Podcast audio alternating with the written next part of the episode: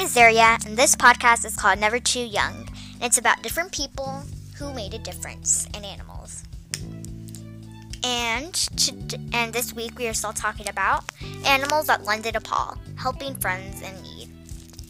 And today we're talking about nursemaid Jasmine the Greyhound. In 2003, police opened a garden shed to discover a sad sight an abandoned dog, neglected and starving. They took the frightened, hungry pooch to the Nuneaton and Warwickshire Wildlife Sanctuary in the United Kingdom. The staff spent weeks restoring her to health and winning her trust. Their hard work was worth it. The dog, who they named Jasmine, became the rescuer's workers right hand, rescue workers' right hand dog.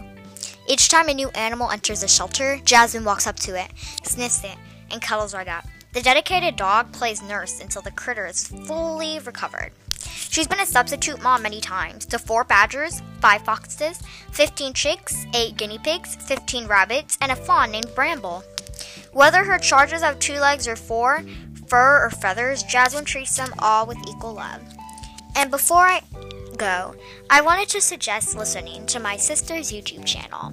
You can find her at YouTube and her YouTube channel is called Siani Deva Rose, and she um, does covers of really good songs, and a few are her own. They're originals, and I hope you enjoy it. And bye bye. Thank you for listening.